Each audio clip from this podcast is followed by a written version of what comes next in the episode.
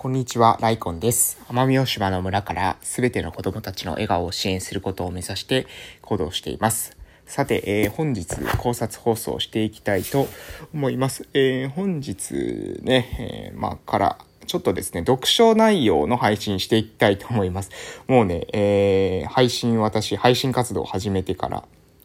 去年の何月かな、4月くらいから、え、してきてですね、もう1年、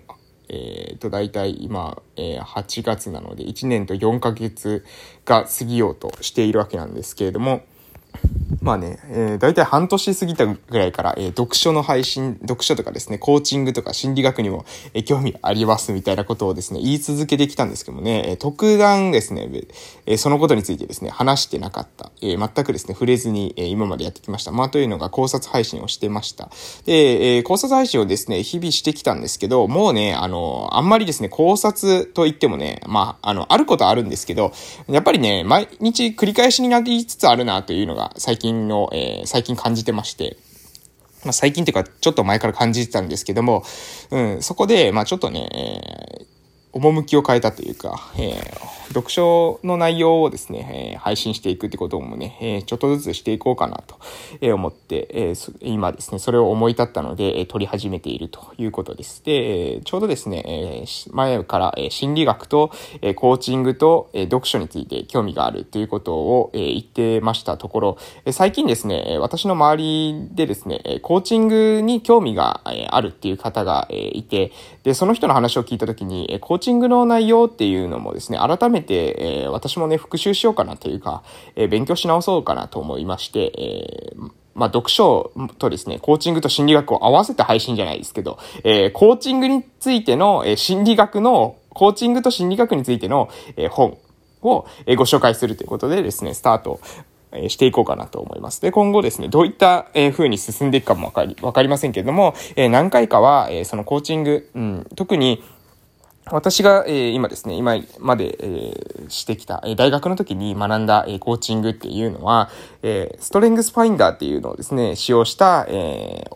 まあ、自己分析、そして、え、能力開発とかですね、え、本、自分に合った仕事、働き方、自分の、え、特性に合った、えー、何ですかね、働き方、生き方みたいなもの、まあ、自分の強みをですね、発見する、え、そういった、うん、ことに対してのコーチングっていうことを、えー、大学の時に学びましたので、えー、そのことについてですね、ちょっとやっていこうかなと思います。で、えー、今日は、まあ、大、最初なので、大前提の回ということなんですけれども、えまずですね、そもそも、えコーチング、えコーチングというか、まあ、私が言っている、そのストリングスファインダーをえ用いた能力開発、え自己分析のコーチングというのはどういったものなのかっていうのをですね、え概要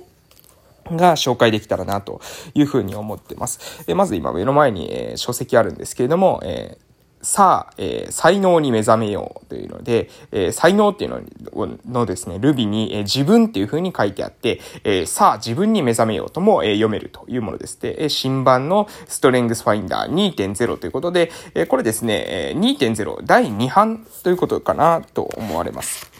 実は私が大学の時に、え使用したのは第1版なので、え第2版というのはですね、え最近出たんじゃないかなと思うんですけれども、えー、そもそもですね、ストレングスファインダーっていうものがどういったものなのか皆さんもしかしたらご存知じゃない方もいるかもしれませんので、えー、話していきたいなと思います。えー、作ってる、え著者なんですけども、もともとはですね、これトム・ラスさん、えー、トムラスさんのちょっとですね、えー、経歴というか著者紹介をちょっと呼び上げますね。えー、トムラスさん、え優れたビジネス思想家であり、ベストセラー作家の一人。著書に本書のリーダーシップ編にあたるストレングスリーダーシップやニューヨークタイムズ紙のベストセラーで第1位を獲得した心の中の幸福のバケツ、えー、幸福の習慣などがあると。ミシガン大学とペンシルベニア大学で学位を取得。現在はワシントン DC で家族と暮らしてま、暮らしてますよということなんですけど、この人は別にストレングスファインダーの紹介にはなってないですね。ストレングスファインダーについてのちょっと紹介をしていきますね。えークリフトンストレングスファインダーの開発者とし、えー、開発者で、えー、アメリカ心理学会より強み心理学の父として、えー、表彰されている、えー、ドナルド・クリフトンさん、ドナルド・オー・クリフトンさんですね。えー、1924年から2003年までの、えー、生涯だったということですけれども、1998年、クリフトン博士によって、ストレングスファインダーのアセスメントと34の資質が生み出された。博士の40年に及ぶ調査研究に根ざし、2004年には開発者に敬意を表して、クリフトンストレングスファインダーと解消された。このアセスメントによって世界中で数百万人の人々が自らの資質を発見し、才能を開花させているということで、まあですね、どんな内容なのかということを一言でまとめますとですね、先ほど言いましたこの、えー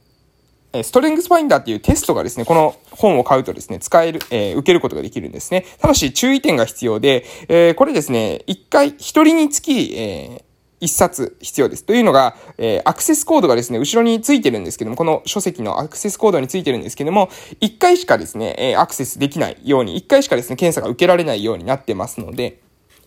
中古とかで買うとですね、もうすでに、えアクセスコードが使用されている場合においては、えー、使用することできません。え、なので、え自分のためにですね、必要であるということですね。一人一つ必要だということです。アクセスコードが、自体が必要。そして、え実はですね、これ、あの、ストレングスファインダーはですね、ネットからだと、あの、この書籍じゃなくて、このコードだけをですね、買って、え受けるっていうこともできたりします。で、えこの書籍に書いてある、えアクセスコードだとですね、上位5つの資質しか見ることができないんですけれども、えー、ネットからですね、行くと、えー、全部ですね、その上位34個の資質っていうのは、これ実はですね、順番で出てくるんですね。1位から34位までということで、で、上の資質というものは自分が、え、持っている。まあ、ある意味、その自分の特性そして下のものっていうのは逆に言うと自分が持っていない、え特性ということで、え、それを知ることができるということなんですけども。ただですね、えー、上が強み、下が、え、弱点というか、え、ということかというとそういうわけではないんですよ。これわかりますかね？えっ、と、上は私たちが持っている特性です。下はですね、持っていない特性です。で、えー、強みとかですね、弱みとかっていう言葉がありますけれども、実はですね、えー、持っていない特性っていうのは、強みでもなければ弱みにもなり得ないんですね。なぜなら、持っていないわけなので。そうではなくて、えー、上位の特性がですね、上位の、えー、に持っている私たちの特性というものが、実はですね、その、特性というものが、を使い方によっては、え、強みになりますし、え、時と場合によっては弱みにも、え、なり得るっていうのが特性です。特性っていうのはそういうもんですよね。えー、いわゆる、えー、私がよく例えますのが、えー、包丁。包丁というものは、え、人を刺す道具にもなりますし、え、料理をする道具にもなる。けれども、え、包丁自体にはですね、いいも悪いもない。お金だって一緒ですよね。えお金だって、えー、そのこ、それを使うことによってですね、人を幸せにすることもできますし、人を不幸にすることもできます。えー、お金自体にですね、えー、いい悪いがあるのではなくて、その使い方が重要であるということですね。で、全くですね、ストリングスファインダーで、え言われる人の資質というのも同様だと思います。その人に資質があるかないか、え何かしらのですね、資質、これみんなあるんですね。あの、34個の資質の中から、えあなたの特性というものが分析されて出てきます。えその中で、ええー、この書籍買っていただくと、上位5つの資質がある、えー、出てくるんですけども、この5つの資質というのが、あなたの中の、まあ、特徴的な強みであるということで、強みというか特徴的な資質であるということですね。で、この資質を、えー、活かすことができれば強みになってきます。し、えこの、えー、資質っていうものが活かしきれない環境下に行くと、今度はですね、これが弱みに、えなってくるということです。なので、自分の資質ということを知るということが非常に重要です。え34個ですね、えー、全部、こう、え見ると、見るっていうのも、まあ、一つ低かもしれませんけれども、は、私はですね、上位5つの資質でも、えー、十分なのかなと、ある意味思ってます。っていうのが、え、この資質っていうのはですね、常に自分の強み、え、にしていくためには、強みに変えていくためには、意識し続続ける必要があるんですね。この5つが自分はと、えー、自分の資質なんだということを意識し続ける。そのことによって、えー、それがですね、活かせる環境を選んでいったりとか、それが活かせる文脈っていうものを自分の中でね、その方向に進んでいく。その結果ですね、自分の、え、強みになっていくということです。けれども、これ34個も上がってしまうとですね、人間欲が出てきますので、上位10個くらい覚えとこうということになって結局ですね、一つも覚えていないということになってしまいがちだと。私はそういうふうに思ってます。なので、5つであったとしてもですね、5つ徹底的にですね、覚えている方が、えまあ私はね、あの、実際にはメリット大きいんじゃないかなと、え得られるですね、えーメリットは大きいんじゃないかなと思ってます。とはいえ、私は実はですね、あの、初版と二版、第1版と第2版、えー、実はね、学校にいた時には初版で受けましたので、えー、初版のテストと二版のテストでですね、2回受けました。なので、えー、2回受けるとですね、どういった結果になるのかというのがちょっとですね、自分の中でも、えー、まあ、そしたらあんま変わらないのかなというふうに思って受けたんですけれども、まあ、半分正解で半分、えー、違ったという感じで、どういうことかというと、え、実はですね、二つの、え、私が、え、この34の資質の中の二つというものはですね、5個5個、えー、2回テストを受けたんですね。5個5個抽出されたんですけれども、そのうちの、えー、2つの資質というのは、え、1回目のテストでも、2回目のテストでも、え、同じものが抽出されました。で、えー、3つというのはですね、1回目に受けた時と2回目に受けた時では違うものが、え、抽出されました。で、ここからわかるのは、おそらくですね、その34の資質の中で、え、特に、え、私はですね、えー、2つの資質、ある2つの資質というのは、えー、私の、まあ、強い、えー、特徴を表している。そして、えー、後の、まあ、えー、3つ3つなので、6個ですね。計6個。えー、計6個のものというのは、まあ、上位ではあるけれども、その2つのものに比べたら少し、えー、弱い。えー、しかし、まあ、十分にですね、ある意味、えー、私の資質として、えー、使用できる、えー、ものであるということです。だというふうに私は思っています。